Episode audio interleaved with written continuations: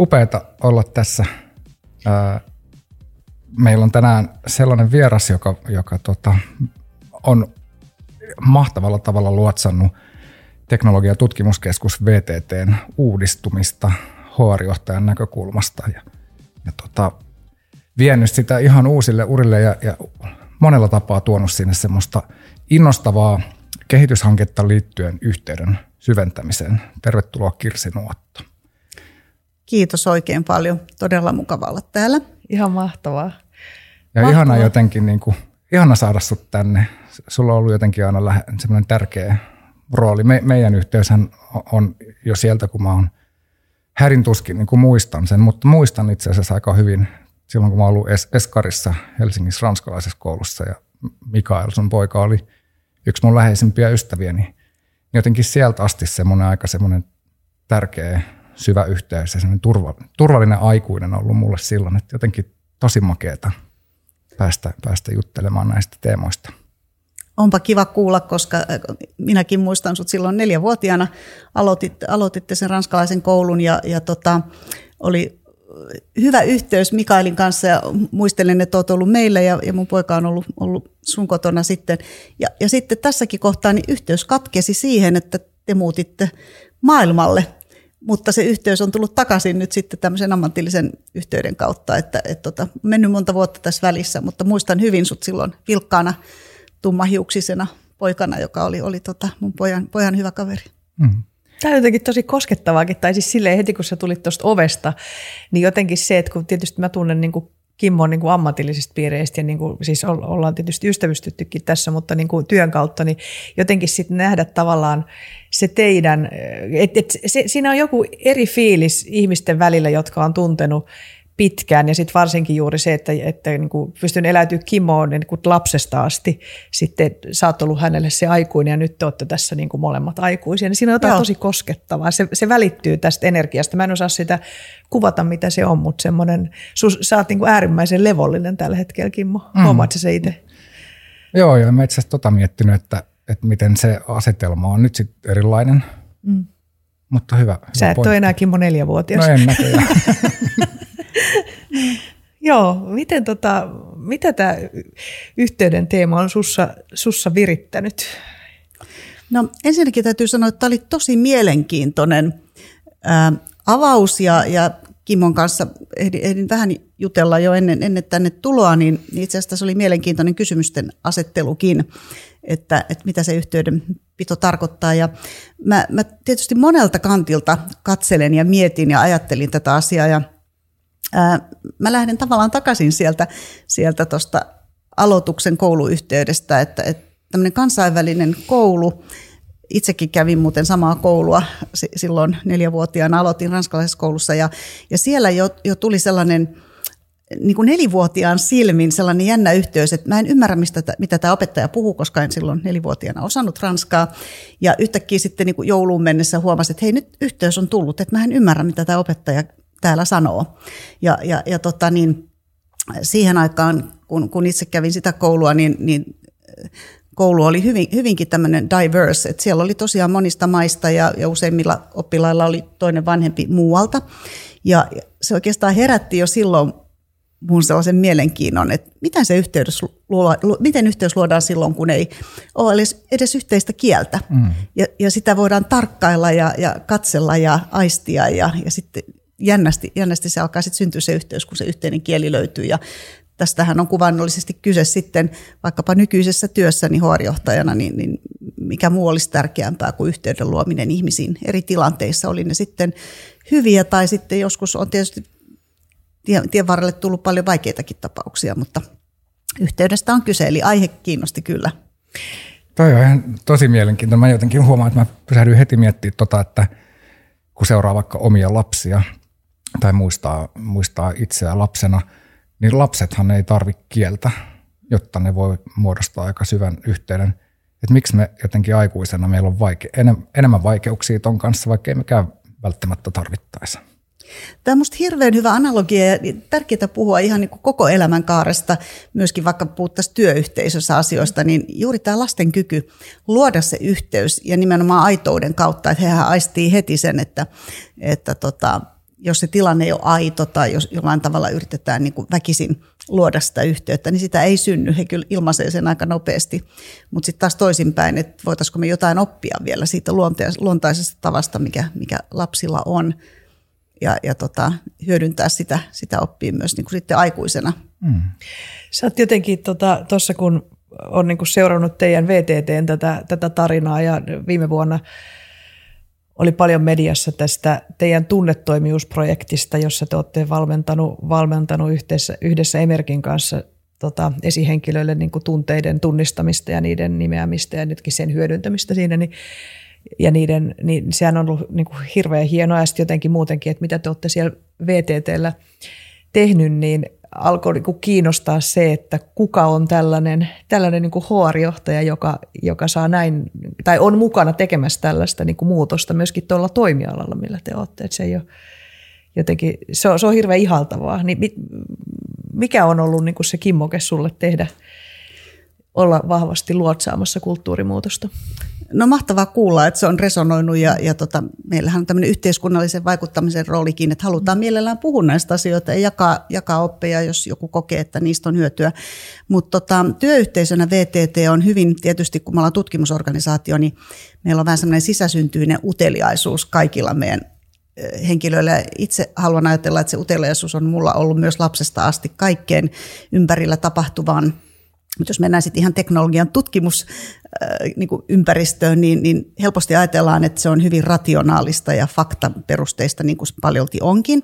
Mut, mutta tota, erityisesti tällaisessa ympäristössä on niin kuin se tunnetoimijuus ja, ja psykologinen turvallisuus ja tällaiset asiat tärkeitä, jotta me voidaan olla sellainen ympäristö, missä niin kuin luodaan uutta, innovoidaan, keksintöjä syntyy ja, ja tavallaan niin kuin rakennetaan toisten ajatusten päälle – ja se voi syntyä vain silloin, jos, jos tosiaan se tunnetoimijuus on, on niin kuin korkealla tasolla. Tässähän on ollut tunne, tunne äly tietysti on kaikille tuttu, niin taidettiin lanseerata, oliko 90-luvun lopulla Daniel Goldman puhui emotional intelligenceista, mutta sitten ehkä se, ehkä se enemmän keskittyy siihen, että miten me yksilöinä osataan mm. toimia tunneälykkäästi. Ja, ja ehkä sellaisenkin uskaltaa nyt sanoa, että jos mä olisin niin kuin 20 vuotta sitten vaikkapa johtoryhmässä käynyt sanomassa, että nyt alkaa tämmöinen kahdeksan kuukauden tunnetoimijuusvalmennus, niin mä luulen, että mä olisin saanut sellaisia katseita, että ihan, ihan kiva idea Kirsi, mutta, mutta kyllä me nyt niin keskitytään tähän tuloksentekoon ja asiakkuuksiin. Että kyllä tässä on ajatkin muuttunut paljon ja, ja tota, nyt sitten tietysti näiden pandemioiden ja muiden kautta, niin monesti yhteys on katkennut ja on täytynyt niin kuin miettiä ihan uudella tavalla johtajuutta ja muuta. Mutta pitkä vastaus kysymykseen, enkä tiedä edes vastasinko ihan, että me ollaan niin kuin organisaationa sellainen, että lähdetään mielellään mukaan. Tässähän oli alun perin myöskin tutkimusprojekti mm. Aallon ja Jyväskylän yliopiston kanssa, eli, eli siinä oli semmoista tutkimuksellistakin mielenkiintoa. Meillä lähtee, me lähdettiin ensin tutkimaan tai, tai Aalto ja Jyväskylän yliopisto yhdessä Emergyn kanssa sitten lähti kouluttaa meitä, niin tutkittiin sitä, että miten tunteet vaikuttaa strategian implementointiin. Oltiin just lanseerattu nykyinen strategiamme ja tiedetään myös se, että et, et, et ne rationaaliset PowerPoint-kalvot niin ei mm. välttämättä ui ihmisten sydämiin ja se, se mm. asioiden nostaminen ja käytännössä tapahtuminen ei tapahdu, jos siellä ei tapahdu tunnepuolella jotain klikkiä. Ja, ja siitä syystä lähdettiin. Ja sitten nämä tuloksethan yllätti, yllätti tota sekä meidät että tutkijat. Niin, ne vaikutti, mutta ne ainakin vaikutti teidän sairauspoissaoloihin, mutta miten ne vaikutti sitten tähän strategia-implementointiin? No äh, ensinnäkin niin menemättä ihan yksityiskohtiin, mitä siinä tutkimus, siinä oli, oli 14 tämmöistä psykologista, englanniksi sanotaan psychological markers, joo, osaat joo, ehkä joo. kääntää sen paremmin, mutta tämmöisiä ulottuvuutta tavallaan. Niin, tunne, niin, tunnepuolen ulottuvuuksia ja 12 tapahtui ihan merkittävää wow. muutosta. Wow. Ja, ja tota niin, äm, mutta mä aloitankin sitä kautta, että nämä meidän tähän valmennukseen osallistui 200 meidän esi, esihenkilöä, niin tutkijat, jotka myöskin ovat ja, ja oikeasta syystä niin varsin kriittisiä kaikelle, kaikelle sellaiselle, mitä ollaan viemässä eteenpäin. Eli, eli haluat tutkijan silmin tar- ja korvin kuunnella ja tarkastella sitä, vaikkapa nyt tästä tapauksesta tunnetoimijuutta, niin, niin heillä on tärkeää myös, että siellä on sitä faktapohjasta mm. niin kuin merkittävyyttä ja näyttävyyttä pystytään näyttämään. Mm. Mm. Mutta, mutta sillä oli todella monimuotoisia vaikutuksia. Henkisen, henkisen kuorman sairauspoissaolot väheni tämän tutkimuksen aikana. Ihan suoraa korrelaatiotahan me ei, me ei mm. voida niin kuin sanoa, mutta, mm. mutta joka tapauksessa jotain rupesi tapahtumaan. Mm. Sairauspoissaolot väheni, niin ne, niin ne kyllä väheni monessa muussakin yrityksessä koronan aikana, mutta meillä sitä muutosta tapahtuu suuremmassa määrin, että meidän työterveyshuollon palvelun tarjoajakin kyseli, että mitä teillä tapahtuu siellä, kun teillä menee niin positiiviseen suuntaan nämä asiat. Samanaikaisesti tietysti nämä klassiset henkilöstötutkimukset, joissa meillä on tosi korkeat vastausprosentit, niin meidän johtajuus, henkilöstön sitoutuneisuus, mm. hyvinvoinnin kokemus siitä, että tehdään merkityksellistä työtä, kaikki nämä, nämä mittarit on mennyt ylöspäin. No onko meillä haasteita? Eihän, totta kai on, on myöskin haasteita ja ei, ei kaikki, mutta tota, uskotaan ja toivotaan, että näillä on kaikilla ollut vaikutusta myös sit sen strategian ymmärtämiseen. Joo. Viltä, siis, nämä on ihan niin kuin, tota, niin kuin mahtavia tuloksia ja silti vielä kiinnostaa niin kuin se, että, että koska sä sanoit, että okei, että jos sä 20 vuotta sitten olisit johtoryhmälle mennyt tämmöistä ehdottaa, niin olisit saanut mm. mulkoilevia katseita, mutta et ei se silti tänä päivänäkään nyt ole mitenkään ihan kaukaa haettu, etteikö HR-johtajat voisi saada mulkoilevia katseita, jos niin kuin tällaisia ehdottaa. Ni, niin, niin kysymys siitä, että mikä, mikä oli niin kuin se, että miten sä sait sen muun johtoryhmän siihen mukaan, että nyt käytetään tällaisia aikaa ja resursseja? No kyllähän HR-työssä ihan yhtä lailla kuin missä vaan, niin pitää pystyä perustelemaan, mm. miksi me tätä tehdään. Ja tässähän oli, kun, kun oli, oltiin vasta lähtökuopissa, niin ei tietysti ollut varmuutta siitä, että minkälaiset ne tulokset on, mutta toisaalta sitten tässä työssä on nähnyt, nähnyt mikä vaikutus on, on niin kuin älykkäällä tunnetoimijuudella nimenomaan, että se saadaan niin kuin tiimit toimimaan hyvin ja, ja tunne, tunnetoimijona niin kuin oikealla tavalla, niin, niin oli vahva usko siihen, että, että tota, tässä voi olla jotain tosi kiehtovaa ja mielenkiintoista.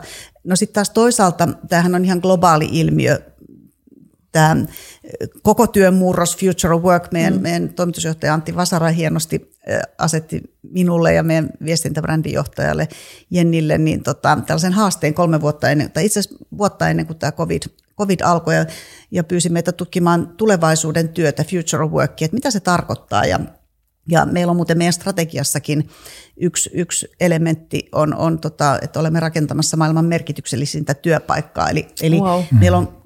Rima korkealla, ja, ja niin se pitää ollakin, vaikka ei olla, olla niin kuin kahden 300 000 ihmisen, ihmisen työyhteisö. Ja, ja musta se on tosi kiehtovaa. Meidän brändilupaus on että niin kuin beyond the obvious, että ei, ei, ei mitään tas, tasa tämmöistä niin kuin jalkatallaamista, vaan niin kuin riman pitää olla todellakin korkealla aina haastaa myös itseään. Ja, ja tota, Meillä on erittäin fiksu johtoryhmä, hienot, hienot kollegat, jotka tota, niin mielellä kuuntelee, mutta mut vaatii kyllä perusteluja. Mm. Mutta kyllä asiasta keskusteltiin ja sitten kuitenkin siihen sitouduttiin. Ei se aivan niin kuin sukkana mennyt läpi, mutta mm.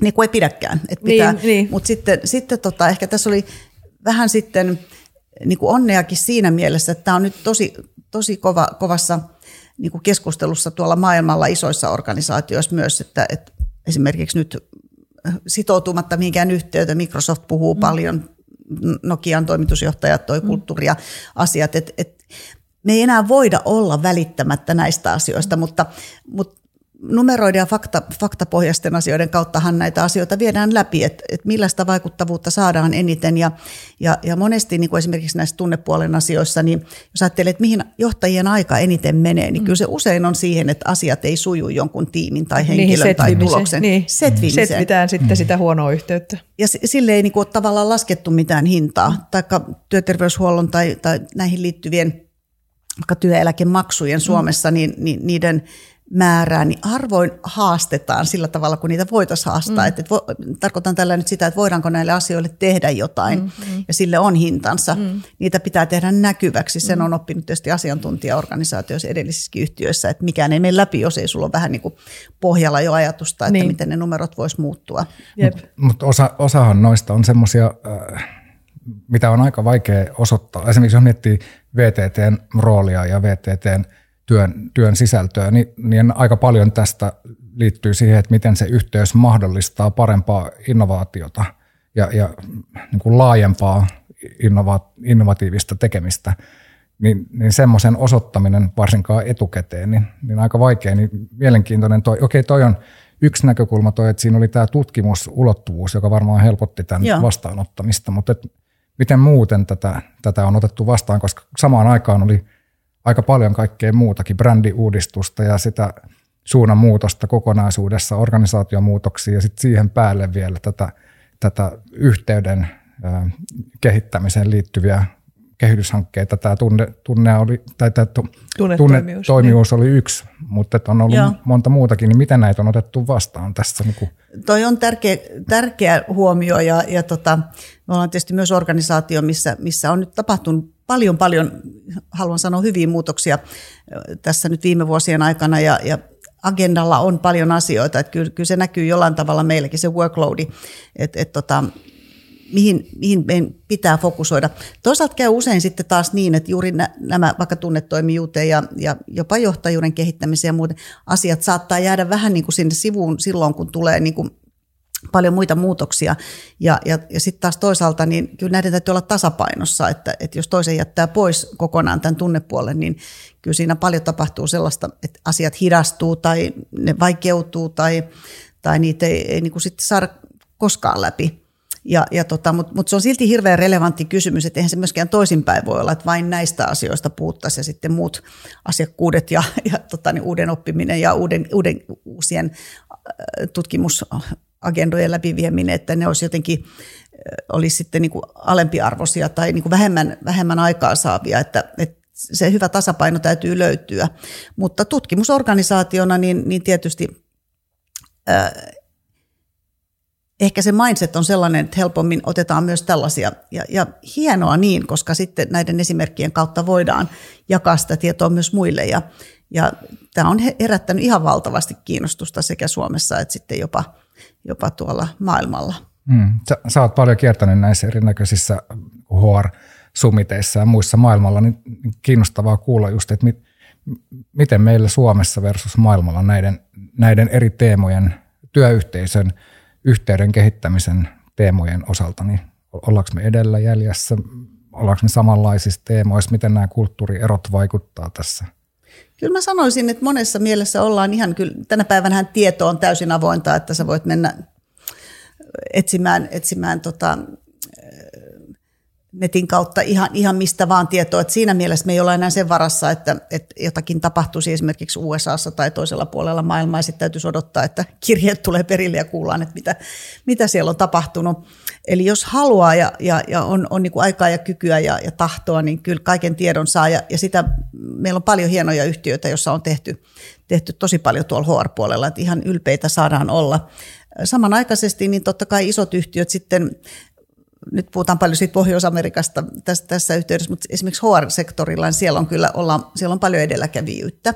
Ja, ja tota, näihin asioihin siellä on paljon myöskin tämän diversiteetin ja muun kautta tullut näitä kysymyksiä ja, ja vaatimuksia niin kuin henkilöstöltä itseltään. Että, et just olin, olin viime syksynä, syksynä yhdessä HR-konferenssissa USAssa, niin siellä puhuttiin erityisen paljon tästä hyvinvoinnista, well-beingista ja henkisestä hyvinvoinnista. Ja mitä sille voitaisiin tehdä, että, että voitaisiin proaktiivisesti niin kuin ehkäistä asioita ja ennakoida niitä ja, ja toimia sillä tavalla, ettei, ettei asiat mene, mene liian pitkälle, mutta, mutta taas niin kuin pitkä vastaus, että kyllä, kyllä tuolla tietysti Pohjois-Amerikoissa ollaan monessa asiassa edellä, mutta ei me tarvitse yhtään Suomessa hävetä, että kyllä meillä on, on loistavia yhtiöitä monia, jotka tekee hienoa HR-työtä ja tällä People-saralla, niin niin upeita kokeiluja, mutta myöskin on saanut tuloksia, tuloksia sitten.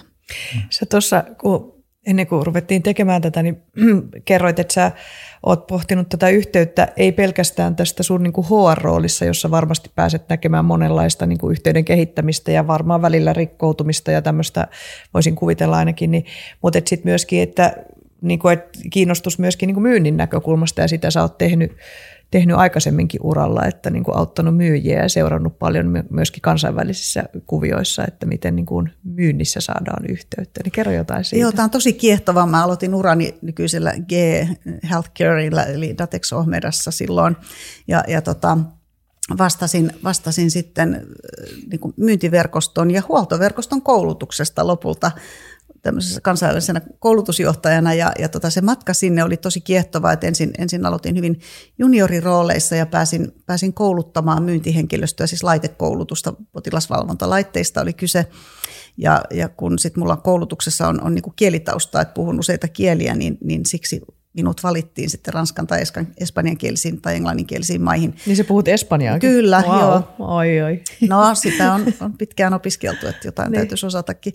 Ja, mutta on, olen myös päässyt käyttämään niitä kieliä siis ammatillisesti – ja mulla oli se kiinnostus, että sitten aina maan, maan kiel, että se yhteys olisi mahdollisimman hyvä.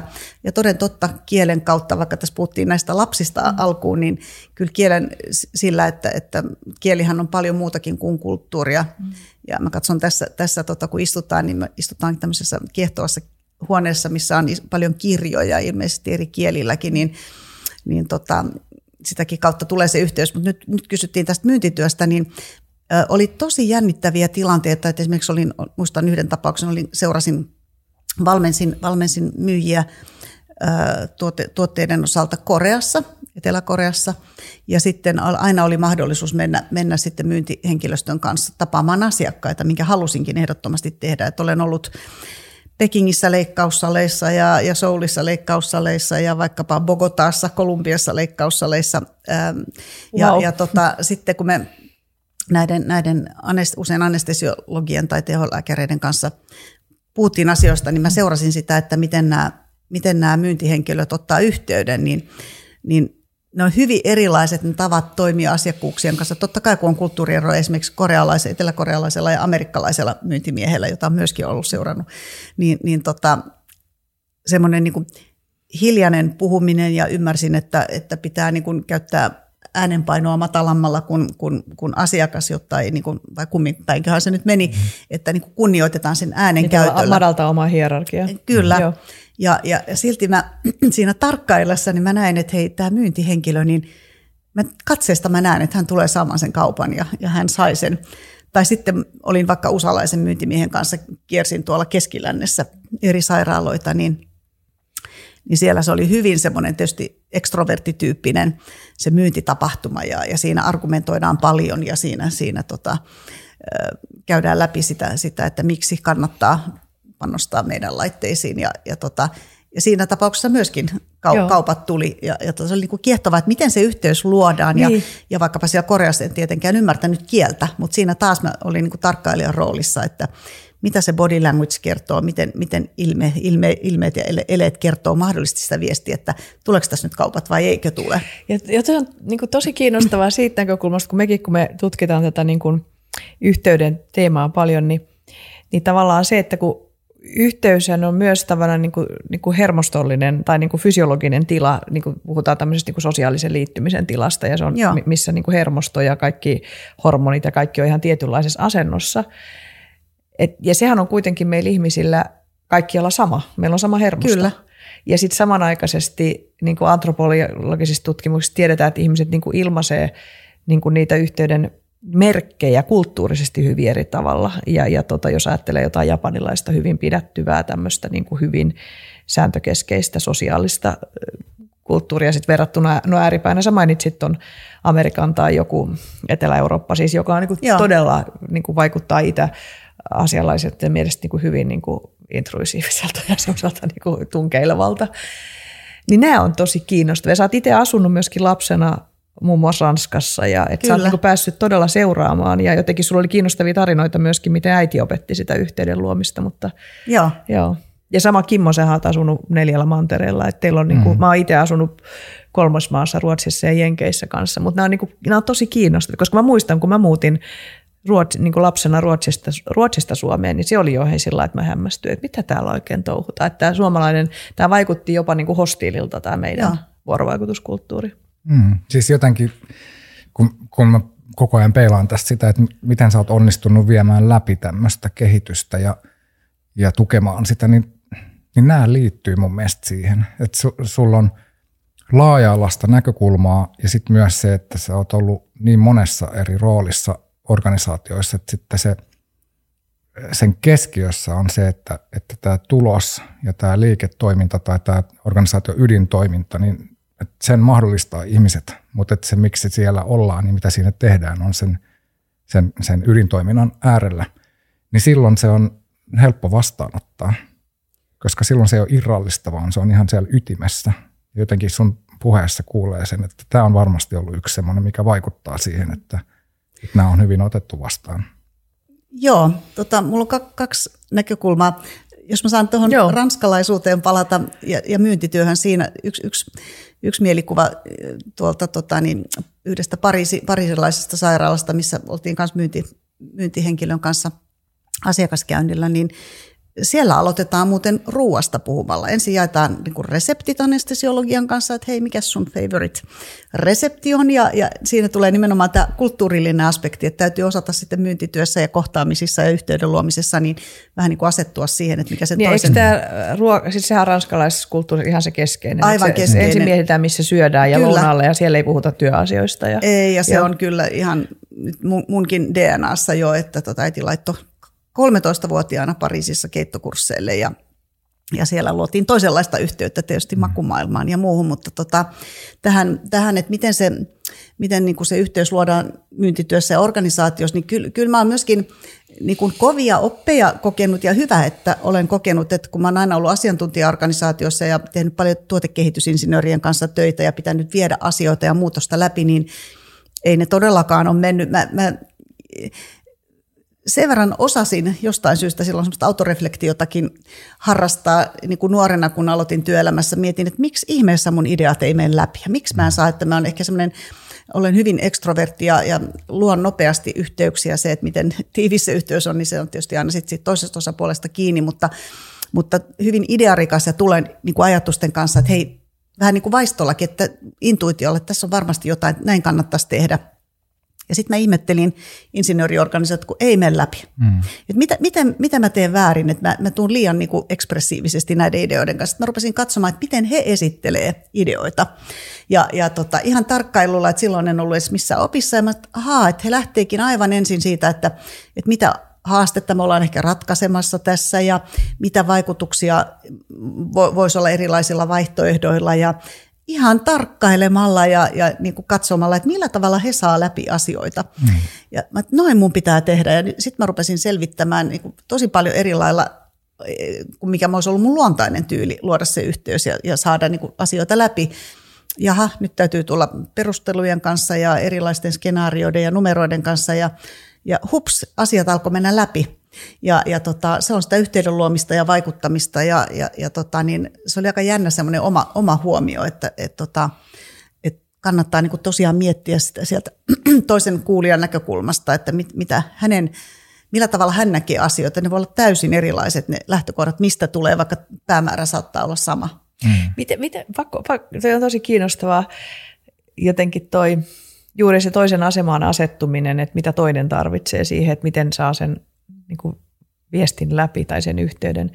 Ja sitten samanaikaisesti tekee mie- mieli kysyä, että mitä sä oot oppinut siitä tai huomannut, että mikä on sitten kaikissa kulttuureissa yhte- yhteistä, jos ajatellaan niin kuin yhteyden muo- niin kuin muodostamista tai sen ylläpitämistä tai vaikkapa rikkoutuneen yhteyden korjaamista? Tietysti siinä on aika paljon. No kyllä se varmasti kulminoituu tähän paljon puhuttuun aitouteen ja kykyyn niin kuin kuunnella, hetkeksi pysähtyä ja katsoa, että, että millä tavalla se toinen tulee siihen tilanteeseen. Mutta on tullut paljon stiplujakin, että ei kaikki ole aina mennyt, en, mennyt niin kuin elämän varrella työelämää tai ja yksityispuolella, kun on ollut eri kulttuureissa tekemisissä monipuolisesti ihmisten kanssa, että välillä on tullut niitä, mutta sekin on ihan ok, koska kyllä niitä tulee kaikille. Taas mä palaan siihen, siihen tota potilasvalvonta yhteisöön, missä olin, kun tässä oli Japanista puhe, niin muistan, että siellä kun mentiin leikkaussaliin, niin sitten kun sieltä lähdetään pois, niin sieltä peräännytään niin kuin selkä edellä ovea ja, ja monestihan sitä sanotaan, että ei pidä kopioida, jos ei ole jostain kulttuurista aidosti niin kuin tunne sitä, niin liikaa niin kuin kopioida niitä tapoja tehdä, mutta siinä vaan sitten koittaa tämmöisissä tilanteissa niin katsoa, että mikä olisi mahdollisimman kunnioittava tapa, ettei, ettei sitten kuitenkaan ihan suurta virhettä tee, mutta, mutta olematta sitten epäaito sillä tavalla, että kun ei kuitenkaan ihan, ihan ole ehkä siellä kulttuurin ytimessä, mutta aitous ja kuuntelu ja sitten semmoinen ehkä tilanneherkkyys. Mm. Et, et vaikka ajattelen itsekin, että paljon, paljon on, on nähnyt ja ollut eri kulttuureissa, että, että jo jonkunnäköistä semmoista niin kuin ymmärrystä on tullut, että miten ehkä kannattaisi tässä tilanteessa toimia, niin, niin sitten kuitenkin niitä välillä sitä tulkitsee väärin. Ja siinäkin tapauksessa sit joskus on jopa, jopa sanonut, että anteeksi nyt mä en huomannut, että tässä oli tällainen tilanne, että tulen ihan toisenlaisesta kulttuurista, niin, niin sekin on tärkeää. Että, ja, ja usein sillä laitoudella saa kaikista eniten, eniten sitten niin kuin sen yhteyden uudelleen muodostettua.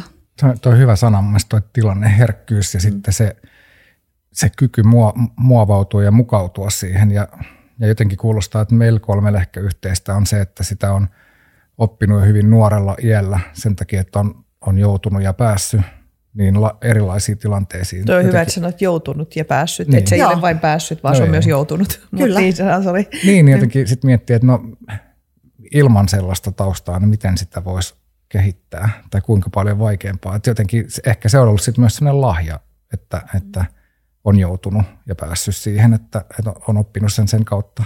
Vaikea mielikuvitella, että mitä se vaatisi ilman sitä. Tuo on hyvä pointti. Mä oon paljon miettinyt itsekin sitä, että onko se opittua niin kun, ja tarkkailemalla ja kokemalla ja, ja kun välein kun riuhtastu toisesta kulttuurista toiseen mm. ja sitten sut vaan istutetaan johonkin. Joka on nuorena raskasta. Niin, kuin, niin on. Niin, se Joo. ei ole suinkaan pelkästään positiivista. Ei, mä muistan, että esiteininä, kun vanhemmat kertoivat, että nyt muutetaan Ranskaan, niin, niin kyllä mulla oli suuri vastustus, että juuri oli, oli semmoinen ihanat kaverisuhteet täällä Suomessa ja oli kaikkea kivaa alkamassa jo tapahtua. Ja sitten sit täysin riuhtasta ja vieläkin muistan sen koulun, mihin mut laitettiin Pariisissa. Ihan tavallinen ranskalainen, ranskalainen koulu siellä Pariisin, Pariisin keskustassa. Ja mä tarkkailin niitä mun oppilaskavereita ja mä että mä en tunne täältä ketään. Ja oli hyvin, hyvin monen maalaisia, monen, monen näköisiä ja sitten vaan jotenkin se, se yhteys alkoi alko sieltä. Ja sieltä on, on vieläkin yksi henkilö, jonka kanssa on pidetty yhteyttä, vaikka elämät on vienyt ihan toisiin suuntiin, mutta, mutta tota niin, onko se opittu? Sitten toisaalta on tullut vastaan tässä elämän ja, ja työuran aikana ihmisiä, jotka ovat vaikka kymmeniä vuosia asunut toisessa maassa, eivätkä ole sitten esimerkiksi opi, opetellut sen maan kieltä. Sehän niin, on vähän niin erikoista. Niin itse olen ihmetellyt sitä, mutta siis niin kuin, jokainen tekee omat valintansa ja voi olla, että on silti pystynyt integroitumaan, mutta että et, et, et millä tavalla se yhteys on sitten syntynyt, että se onkin jännä, jännä että, tai sitten on vaikka tavannut Suomessa Suomeen muuttaneita, jotka on ihan niin kuin muutamassa kuukaudessa oppinut kielen ja, ja oppinut suomalaiset tavat ja ovat mahdollisesti kovia saunoja, jos se nyt on jolle, jollekin arvo. Ja sitten taas tavallaan haluan tällä sanoa sitä, että on ollut kiinnostuneita siitä toisesta kulttuurista, että, mm.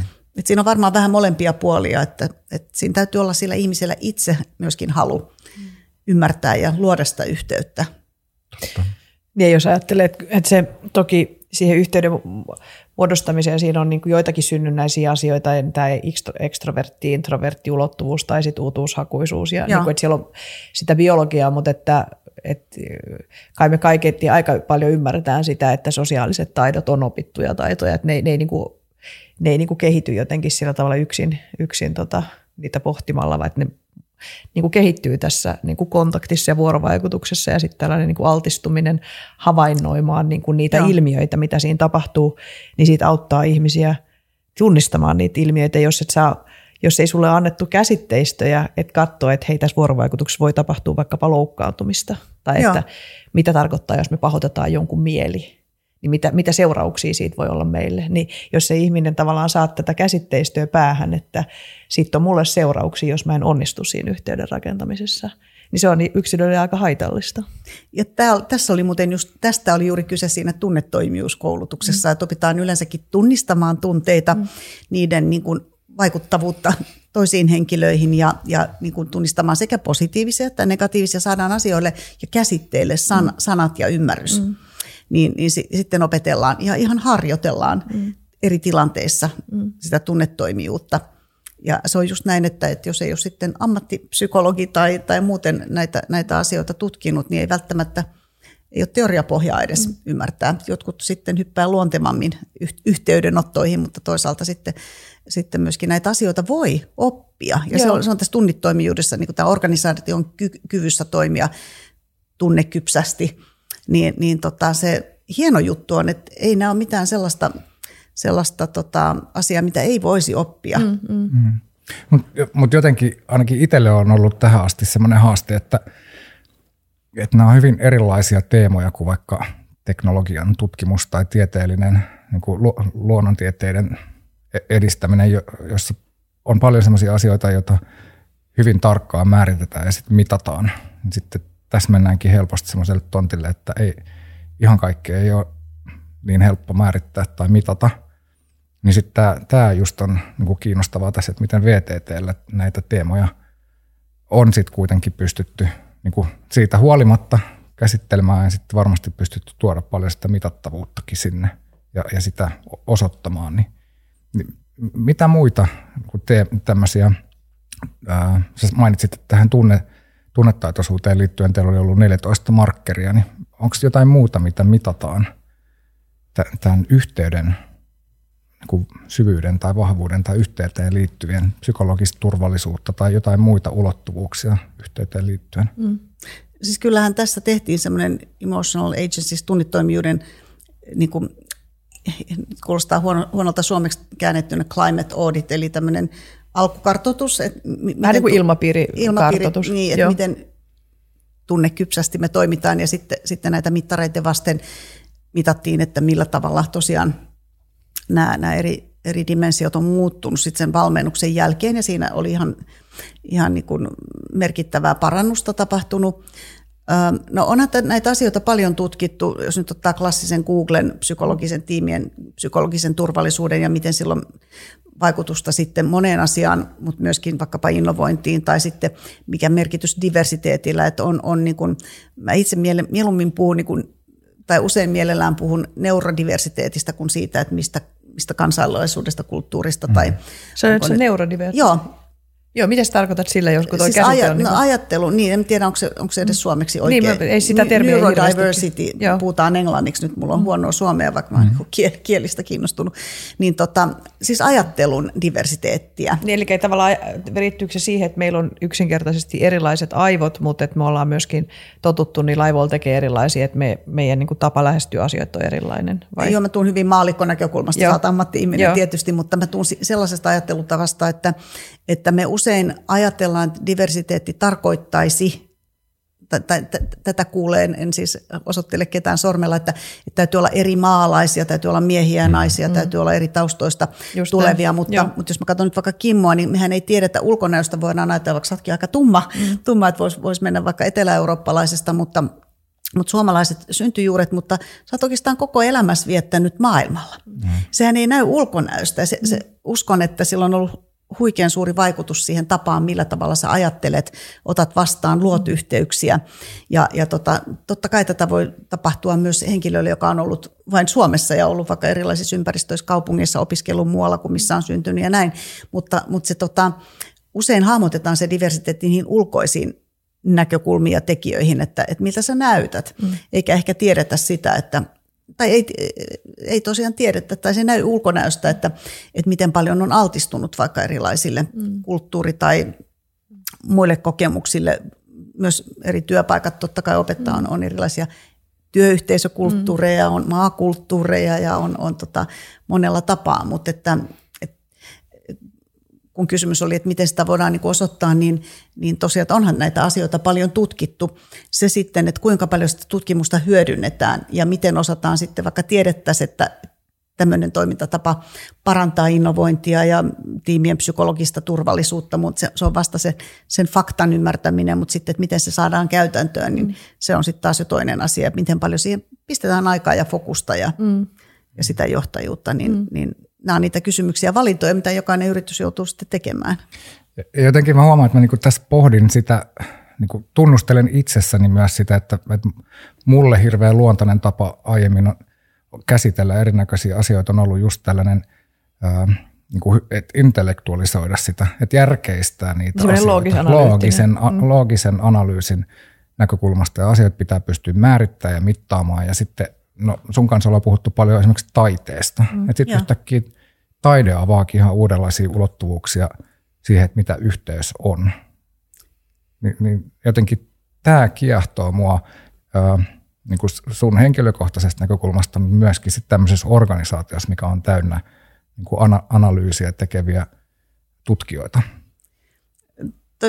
Taide ja kirjallisuus, jos mä saan tarttua noihin, mm, tietysti jouduin niin kuin, kun Helsingin yliopistossa filologia opiskelin, joudun lukemaan esimerkiksi ranskalaista kirjallisuutta ihan sieltä niin kuin ennen, ennen tuhat lukua sitten moderniin kirjallisuuteen ja kahlattiin läpi eri kirjallisuuden niin kuin, virtauksia, muun muassa surrealismia tai, tai muuta. Muistan aina, että, että joku oli mieluisampaa kuin toinen ja, ja tota, en olisi millään vaikka surrealistisia kirjoja halunnut lukea, mutta kun se piti sitten tenttiä, niin, niin piti lukea.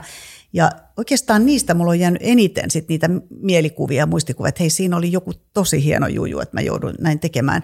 Toinen on mun äiti oli taiteilija, ei siis ollut ammattikoulutusta, mutta – mutta sitten itse opiskeli, opiskeli muun muassa Ranskassa pitkään ja hän mua kuljetti tosi paljon taidennäyttelyissä ja oli tietysti ihania klassisia ranskalaisia niin tota, Renoiria tai, tai oh, ketä tässä nyt haluaisi oh. muistua. Mutta sitten myöskin käytiin modernin taiteen museossa paljon ja hän niin kuin, halusi opettaa sitä niin kuin erilaista näkökulmaa. Tämä ei ehkä miellytä sua, mutta on, että joku mm. näkee, että tälläkin tavalla voidaan ilmaista asioita. Ja tästä on mun mielestä oikeastaan kysymys myöskin sitten, jos sen haluaisi viedä vähän niin kuin aika isolla hyppäyksellä yritysmaailmaan. Et meitä on tosi monilla taustoilla, eri kulttuureista, eri, eri, eri koulutustaustoilla. Ja tietysti kun puhutaan teknologian esimerkiksi tutkimuskeskuksesta, niin on, on hyvin paljon sitä faktapohjaista, korkeasti koulutettuja ihmisiä ja rationaalisia, mutta itse asiassa mielenkiintoista on, että ainakin VTT-läisissä löytyy erittäin lahjakkaita, siellä on taiteilijoita, urheilijoita, mus, musi, musisoijia. Mun mielestä harvinaisen paljon, vaikka ei olla nyt sillä tavalla tehty, tehty että joka, joka henkilöltä olisi kysytty, että mitä teet. Monesti tämmöiset ihmiset on niin kuin monilahjakkaita ja heillä on itse asiassa aika vahva joku taiteellinen tai sitten vaikka, vaikka urheilullinen niin kuin osaaminen. Toi, joo, eli tavallaan tämmöistä tosi niin kuin monipuolisuutta jotenkin, Kyllä. että se, mm. ja toi on niin kuin Joo, siis Joka mä uskon, että on, on iso vaikutus siihen Kyllä. luovuuteen ja myöskin kykyyn sitten Joo. innovoida Joo. asioita ja, ja tota, niin se, se on tärkeä juttu. Jossain vaiheessahan oli, nyt, nyt menee ihan ei-faktapohjaiseksi, mä muistan, että oliko, oliko tota, menisin sanoa, että Japanissa, mutta musta tuntuu, että saatan tämän muistaa väärin, mutta että, että, että niin kuin yritys, yrityskulttuurin saralla tapahtui paljon, että, että henkilöitä henkilöstöä vietiin oopperaan ja, ja katsomaan teatteria ja muita, ja, ja näistä hän opi. Nyt mä luin jonkun, jonkun aivotutkijankin tutkimuksen taas siitä, että miten niin kuin fiktion lukeminen on mm. tosi, mm. tosi tärkeää Kyllä. aivoille ja, ja tavallaan sitä kautta käsittelee asioita, niin, niin tällä haluan vaan sanoa sitä, että vaikka tehdään faktapohjaisesti, totta kai tutkimus perustuu hyvin niin kuin, tarkkoihin menetelmiin, millä tavalla sitten todennetaan ja, ja, ja viedään asioita eteenpäin, niin, niin siellä kuitenkin se, että miten ne ideat syntyy ja miten se, se niin kuin ehkä yhdessä tekeminen tiimeissä tapahtuu, niin siinä täytyy olla se psykologinen turvallisuus ja mm. kyky kohdata erilaisia näkökulmia, ottaa vastaan myöskin niin kuin vasta-argumentteja ja muita, että et, tota, Kyllä nämä liittyy hyvin. Mm. Ja sitten jos mennään taas tähän ystävääni Leonardo da Vinciin, jonka kanssa mä seurustelen iltaisin. Huikeaa, niin, tota, niin, tota, haluan kuulla lisää. Niin kun hänellähän on siis, kun hänellähän tavallaan niin kuin yhdistyy se mm. tavallaan, että tiede ja sitten se niin kuin taide ja hänen niin kuin se näkökulma, että jos me halutaan ymmärtää jotakin ilmiötä, niin meidän pitää niin kuin lähestyä sitä näistä molemmista näkökulmista. Että jos hän niin kuin haluaa piirtää liikkuvaa vettä hyvin, niin hänen pitää ymmärtää niin kuin sitä niin kuin tieteen näkökulmasta, että mitä siinä niin kuin tapahtuu, kun Loistava se vesi virtaa. esimerkki. Niin, että se on, niin, ja, ja sillä tavalla me pystytään niin kuin kuvaamaan ilmiöitä. Niin jotenkin, että kyllähän niin kuin tutkimuksessa on kuitenkin se, että me yritetään ymmärtää ilmiöitä, jotka on vaikkapa abstrakteja. Niin kuin mm. eilen opin, että abstrakti tarkoittaa osittaista mm. ja konkreettinen tarkoittaa kokonaista. Joo. Niin tavallaan, niin sitten tavallaan kun me tutkitaan, jos ajattelet että yhteyskin, sen tutkiminen on, se on niin kuin osittaista, koska se ei ole fyysinen juttu, mikä me voidaan tässä nyt kuppina laittaa ja sanoa, että se on tämmöinen, me voidaan kosketella sitä, vaan se on abstrakti, niin silloin me niin kuin täytyy tavallaan, että me voidaan ehkä tutkia sitä ja, ja sitähän voidaan paljon tutkia, mutta sitten jotenkin joku taide, kautta aikojen niin taiteessahan on kuvattu valtavasti ihmisten välisiä suhteita ja tietysti eri aikoina eri tavoilla, että aikaisemmin se oli lähinnä val, val, valtaa pitävien niin kuin jotain pompöösejä kuvia, mutta sitten niin kuin, niin kuin viime vuosisatoina ja vuosikymmeninä enemmän sitten tultu tähän niin kuin ihan ihmisen kahdenvälisyyteen ja mitä tässä tapahtuu, niin siellä on valtavia niin kuin metaforia ja kuvia. Kyllä, että on kiehtova varmasti, meitä kaikkia kiehtoo Leonardo da Vinci ja, se, ja silloin ei ollut kaikkia niitä teknisiä välineitä, mitä, mitä tänä päivänä on. Mutta, mutta VTTllä, niin itse asiassa meillähän on tämmöisiä multidiverse-tiimejä, siis moni, monimuotoisia tiimejä. Siinä mielessä, jos puhutaan nyt ihan ehkä tuosta niin koulutuksesta ja, ja niin kuin mitä on, on niin kuin opiskellut, niin meillä on totta kai paljon, paljon insinöörejä suomalaisia, mutta myös muualta maailmasta paljon, mutta meillä on paljon psykologia, kasvatustieteilijöitä, valtiotieteilijöitä, sosiologeja, ää, vaikka mitä. Ja, ja siinä ehkä piilee se vahvuus, että siinä tulee sitä ajattelun diversiteettiä, mitä, mitä tosiaan – käytin sitä ehkä hassusti sitä suom, su, suomenkielistä sanaa, mutta englanniksi puhutaan neurodiversitystä. Että, että Joo, tavallaan... toi rupesi heti kiinnostaa, että onkohan sille jo Suomeen joku niin. vakiintunut termo, mutta neurodiversiteetti on tietysti suomalainen, mutta varmaan sille joku parempikin termi taas Joo, tässä kohta varmasti. löydetään, mutta se ei ole ihan vielä vakiintunut semmoiseen kansankieleen ainakaan. Joo, No, nyt se lähtee tästä. nyt se lähtee, lähtee tästä. Hei, tota, meillä on ollut tässä aina perinteinä kysyä sit vähän näistä omista kokemuksista sekä niin kuin joku sellainen yhteyden kokemus, mikä on ollut jotenkin tosi huono, minkä sä haluaisit tästä tuoda, ja sitten vastapainona se, että mikä on ollut niin kuin erityisen mieleenpainuva tai myönteinen tai positiivinen, niin jos lähdetään siitä, siitä niin kuin miinusmerkkisestä yhteyden kokemusta, minkä sä haluaisit jakaa tässä? No molemmista on ihan valtavasti kokemuksia. Tietysti, kun on niin kuin pitkää uraa tehnyt ja, ja tota, monia kulttuureja nähnyt. Jos mä aloitan tavallaan ammattiselta puolelta tästä HR-puolesta, niin, niin tämä on kiehtova ja upea, upea ammatti ja upea työ. Mä tykkään todella paljon olla, olla niin kuin henkilöstöpuolella. Mutta kyllähän siinä on joutunut näkemään tosi, tosi ikäviä asioita, joutunut kertomaan eli ottamaan yhteyden ikävissä asioissa – henkilöihin ja, ja tota, silloin ei muuten koskaan tiedä, mikä se reaktio on ja, ja joutuu kohtaamaan niin niitä tilanteita. Siinä täytyy olla tosi, tosi tarkkana tuntosarvien kanssa myös, että se yhteys jollain tavalla säilyisi siitäkin huolimatta, että uutiset ei ole aina positiivisia. Ja siinähän kamppailee myös omien tunteidensa kanssa ja ei ne ole niin koskaan, niitä, niitä ei voi harjoitella liikaa eikä, eikä oppia.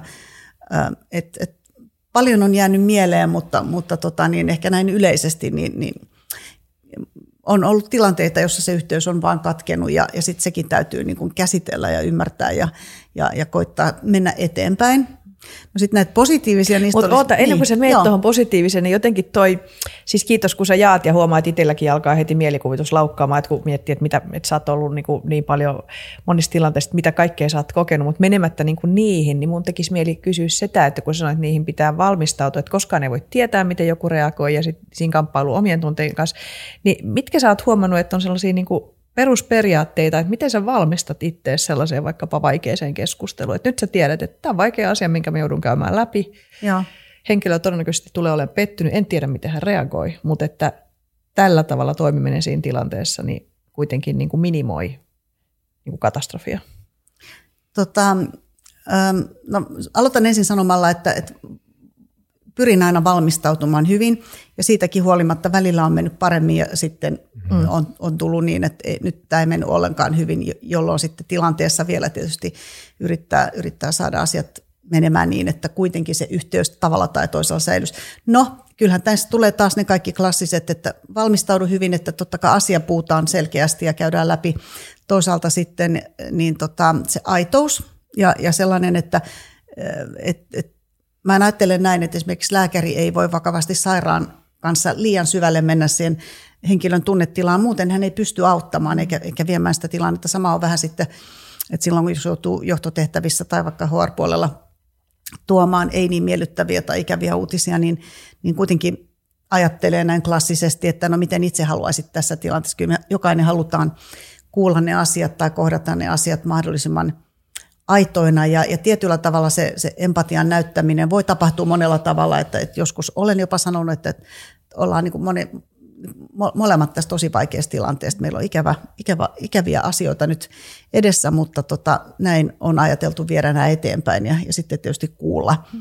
Mutta, mutta en ollenkaan sano, että hallitsisin ne, vaikka mä oon niin. monta kymmentä vuotta niitä asioita tehnyt ja, ja, ja tota, pyrin siinäkin tilanteessa aina siihen, että se sieltä huoneesta tai missä, missä asioita nyt käsitelläänkin, niin päästäisiin kuitenkin jollain tavalla kunniallisesti molemmat mm, ulos. Mm. Ja, ja toi on mielestäni tärkeää toi, minkä sä useampaan kertaan äsken sanoit, että, että se pyrkimys on siihen, että mm. oli se tilanne mikä tahansa, että se yhteys säilyy. Mm. Niin musta ei ole mitenkään itsestäänselvä. Mm. Ja se on, se on niin kuin mm. worth pointing out, pitää niin kuin tehdä näkyväksi. Niin, että pyrkimys, tässä, joo. Joo, sitä usein ihmiset arvostaa. Itsekin, itsekin on, on ollut se tilanteessa, jossa on joutunut kuulemaan jotain ikävä, ikävämpää. Niin silloin arvostaa, kun näkee, että se, se henkilö on niin kuin valmistautunut siihen tilais, tilaisuuteen ja, ja tavallaan näyttää sen omankin, ehkä joskus haavoittav- Mm. haavoittuvaisuudenkin, mutta, mutta sitten kuitenkin hoitaa ammattimaisesti Mm. loppuun asti. Ja sitten toi, mitä sä sanoit, että, että sit, siitä huolimatta se yhteys ei joskus säily, mm. että sitten sekin niin kuin jotenkin, että Joo, sen niin kuin nieleminen, että, että vaikka olisi vaikka itse halunnut, että se säilyy, niin että nyt se toinen osapuoli vaikka ei sit ole siihen valmis tai muuta. Niin. jo sekin täytyy Miten hyväksyä. sä oot Tämä- niitä käsitellyt? Tämä on muuten tämä on hirveän hyvä, hyvä.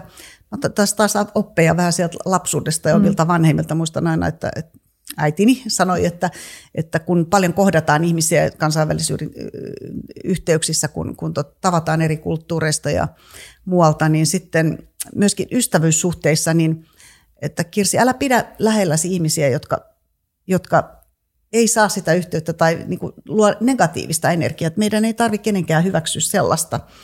Et, et, et joskus sitä jää jopa sitten semmoiseen yhteyteen kiinni, joka ei ole terve tai muu, muulla tavalla niin kuin millään lailla hyvä yhteys. Niin, niin monesti se on tosi vaikeaa katkaista se. Mm. On saattanut olla vaikka ystävyyssuhde tai joku syystä tai toista se kat, katkee, niin, niin tota, se täytyy hyväksyä, että kaikki ei aina mene niin kuin, kuin toivoisi. Omalta kannalta voihan olla, että se on sitten taas näyttäytyy se asia ihan toisenlaisena siellä toisen osapuolen kanssa, mutta että sitäkin on joutunut opettelemaan, että hyvistä yrityksistä huolimatta, niin aina se yhteys ei vaan sitten siitäkään huolimatta niin, mm. niin jatku hyvänä. Ja mm. sitten sit se on, on niin kuin valinta tai siihen tilanteeseen liittyvä asia ja sitten vaan täytyy mennä eteenpäin. Mutta toki on jotenkin ollut kauhean viisas neuvo sun äidiltä, että hän on älynyt sanoa sulle sen, koska kaikki ei ole saanut tota neuvoa ja sitten ne roikottaa jotain huonoa energiaa niin kuin vuosikausia eikä Joo. pääse siitä eroon, niin tuossa on Joo. jotain hirveän tärkeää. Mutta hei, sitten se myönteinen asia. Myönteinen Oi, yhteys. no, Sä nyt jo jos saan, niin kyllä mä otan sen, kun ensimmäinen lapsen lapsi syntyi kaksi vuotta kohta sitten, Maria, Maria Tyttönen, aivan, aivan ihana, niin tota, kyllä mä muistan sen ensimmäisen kohtaamisen. Onhan se ihan niin klassinen, kun, kun se aina todetaan, että tota, se on jotenkin niin uusi ihmiselämä on, on niin kuin tosi, tosi ihmeellinen. Ja sitten se pieni käsi, kun se tarttuu, tarttuu sun, tota, varmaan se on joku refleksiote siinä Pienet vaiheessa. kynnet. Joo, kynnet. sun pikkurilliin, niin, niin tota, en mä kyllä sitä koskaan unohda. Ja, ja tietysti yhteys on jatkunut ihan huikeana nyt sitten, kun on jo yhteistä kieltä ja, ja, ja ilme, ilmeilyä. Ja, ja tota, siinä muuten just tulee se, al- alussakin puhuttiin tästä yhteydestä lapsiin, niin, niin tota, se on kyllä jännä seurata ja miten se yhteys säilyy ja saadaan. Ja toisaalta kun se energiaa on, on tosi paljon ja, ja attention span on aika lyhyt, että sitten mennään niin asiasta toiseen, niin miten se luodaan taas, että aha, nyt luetaan kirjaa, nyt mennäänkin lattialle istumaan ja, ja, ja tota, sitten taas tehdään jotain muuta, niin, niin se on kyllä ollut ihan, ihan huikeeta. No, sitten on ollut paljon, paljon niin yksityiselämässä kuin, kuin ammattikuvioissa, niin upeita, upeita kohtaamisia ja, ja ne on jäänyt mieleen ja, ja sitten taas toisinpäin, niin on kyllä tehnyt ty- työtä sen eteen, että se yhteys on säilynyt. Mulla on valtavasti niin kuin sekä Suomessa että muualla ystäviä, jotka on jatkunut ihan vuosikymmeniä. Ja, ja tota niin, mutta se vaatii myöskin taas molemmilta osapuolilta sen yhteyden niin kuin ylläpitoa. Niin kuin tietysti yksityiselämässäkin. Niin. Eihän se, eihän se niin kuin, ei, ei voi ottaa niin kuin annettuna, että juu, tällä mennään, että kun yhteys luotiin 30 vuotta sitten, että nyt se säilyy. Mm. Että kyllähän siinä täytyy ymmärtää, että tota, ihmiset muuttuu ja kehittyy ja, ja etäisyydet vaihtelee ja, ja tota, yhteyttä voi pitää monella tavalla, mutta se voi olla joskus ihan pienikin viesti tai mm.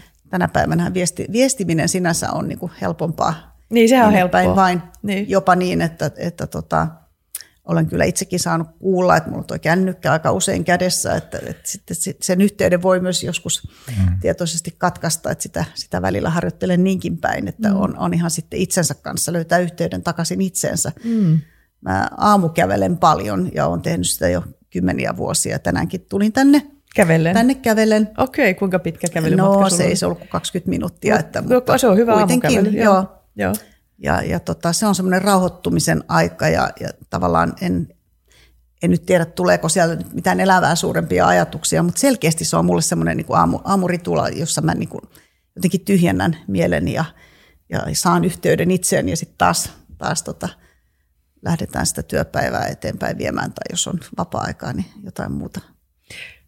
Tuossa on jotain tosi tärkeää tuossa tuommoisessa rutiinissa, päivittäisessä rutiinissa, jolla saa yhteyden itseensä. Mm. Se on Joo. tosi tärkeä. Mutta aina kysytään, että onko sinulla koira, kun sä lähdet niin kuin aamullakin. Mä lähdin tänne aina kuudelta ja, ja mieheni ei ymmärrä tätä, tätä ollenkaan. Hän käyttää kylkeä ja siis, siis supportoi kyllä mun kävelemistä, mutta ei ymmärrä, että joku viittii herätä kuudelta joka aamu ja lähteä kävelylle, mutta on hyvin kannustava, ei, ei sen siinä, siinä mitään, mutta tota, se on just se rutiini. kuudella töihin, kuudelta ei, töihin, ei, vaan sä vaan teet sitten kävelyn? Ei, mä teen sen kävelyllenkin ja yleensä. kuinka pitkä se on se kuuden No vajaa kävely? tunti. Wow. Okay. Se on... Ja sit, sitten niin kuin aamutoimet ja kahvit ja suihkut ja sitten sit vasta töihin. Joo. Ihan mahtavaa.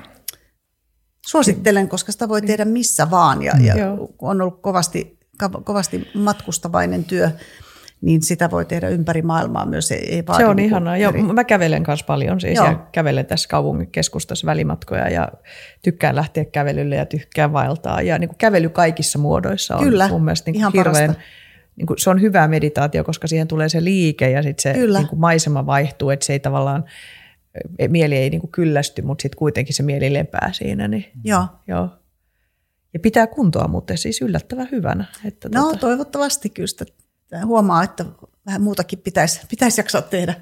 Mutta tota, joo, kyllä se pitää. Siinä on jotenkin se raikas ilma. Et oh. Musta on ihana sitten joskus, kun on, on niin kuin, maisemathan vaihtuu Suomessa, että välillä on tota, välillä on lunta ja välillä on niin. aurinkoa, ja, ja tota, mutta sekin on niin kuin mielenkiintoista, että miten vaikka jos mä merenrannalla kävelen, niin miten se meri, välillä se on jäässä ja, ja välillä se on sitten avoimena ja siinä mm. on jotenkin huikea.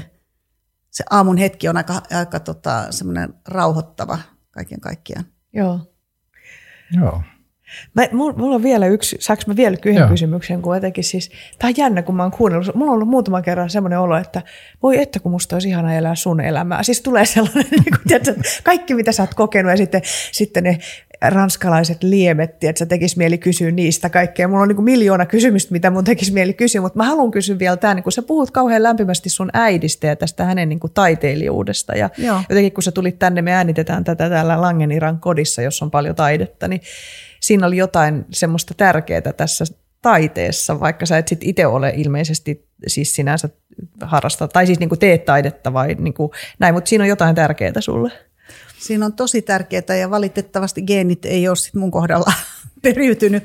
Eli, eli tota, niin se, tosi äitini aina sanoi, että kyllä kun harjoittelulla, että kaikki suuret taiteilijat harjoittelevat, että kyllä siinä hän oli aivan loistava tämmöinen kannustava, kannustava äiti. Mutta sitten tähän, tähän elämään, niin kyllä mä oon välillä huonolla tuulella myös ja, ja mulla on välillä niinku sellaisia päiviä, että ei, ei niinku huvittaisi yhtään, että ollaan nyt realisteja kuitenkin ja musta se on tärkeää sanoa myös, mutta, mutta aika nopeasti kyllä ilmeisesti resilienssi on, on tosi hyvä, mä pomppaan niistä vaikeuksista aika nopeasti, mutta on ollut, ollut monia, monia pettymyksiä ja, ja vaikeita tilanteita ja musta se on myös hirveän tärkeää, että se – yhteys itseensä säilyy, vaikka, vaikka elämään kuuluu erilaisia vaiheita. Mm. mm hyvin sanottu. Ja, ja mutta tuohon tohon li, liemiin, niin saanko mä vielä niin. sanoa, että tota, jos sä haluat näistä, Joo, joku näistä yhteyksistä, niin, niin tota, silloin kun mä olin silloin 13-vuotiaana keittokurssilla siellä, siellä Pariisissa, niin tota, yksi, yksi upea juttu, joka mulle opetettiin, niin oli tämmöinen kelluva karamellisaari. Oletteko kuullut? Il flottanto caramel. Se on, mä kerron tämän reseptin sitten joskus seuraavassa jaksossa, okay. mutta semmoisen mä osaan tehdä. Ja sillä on niin eksoottinen, hauska nimi, mutta jos Pariisiin menette ravintolle ja tilaatte Il flottanto caramel, niin sitten te näette, mistä on kyse. Kelluva karamellisaari. Joo. Joo. Jotenkin, koska jotenkin tämä niin kuin yhteys ruoan kautta tai yhteys taiteen kautta tai yhteys jonkun niin kuin yhteisön mielenkiinnon kautta, niin siinä on myös jotakin. Ja jotenkin tuntuu siltä, että sä oot jo saanut niin kuin paljon siinä kodin kasvatuksessa siihen opetusta, että miten niitä niin kuin luodaan ja löydetään tavallaan niitä asioita, niin tämä on ollut tosi koskettavaa Kyllä.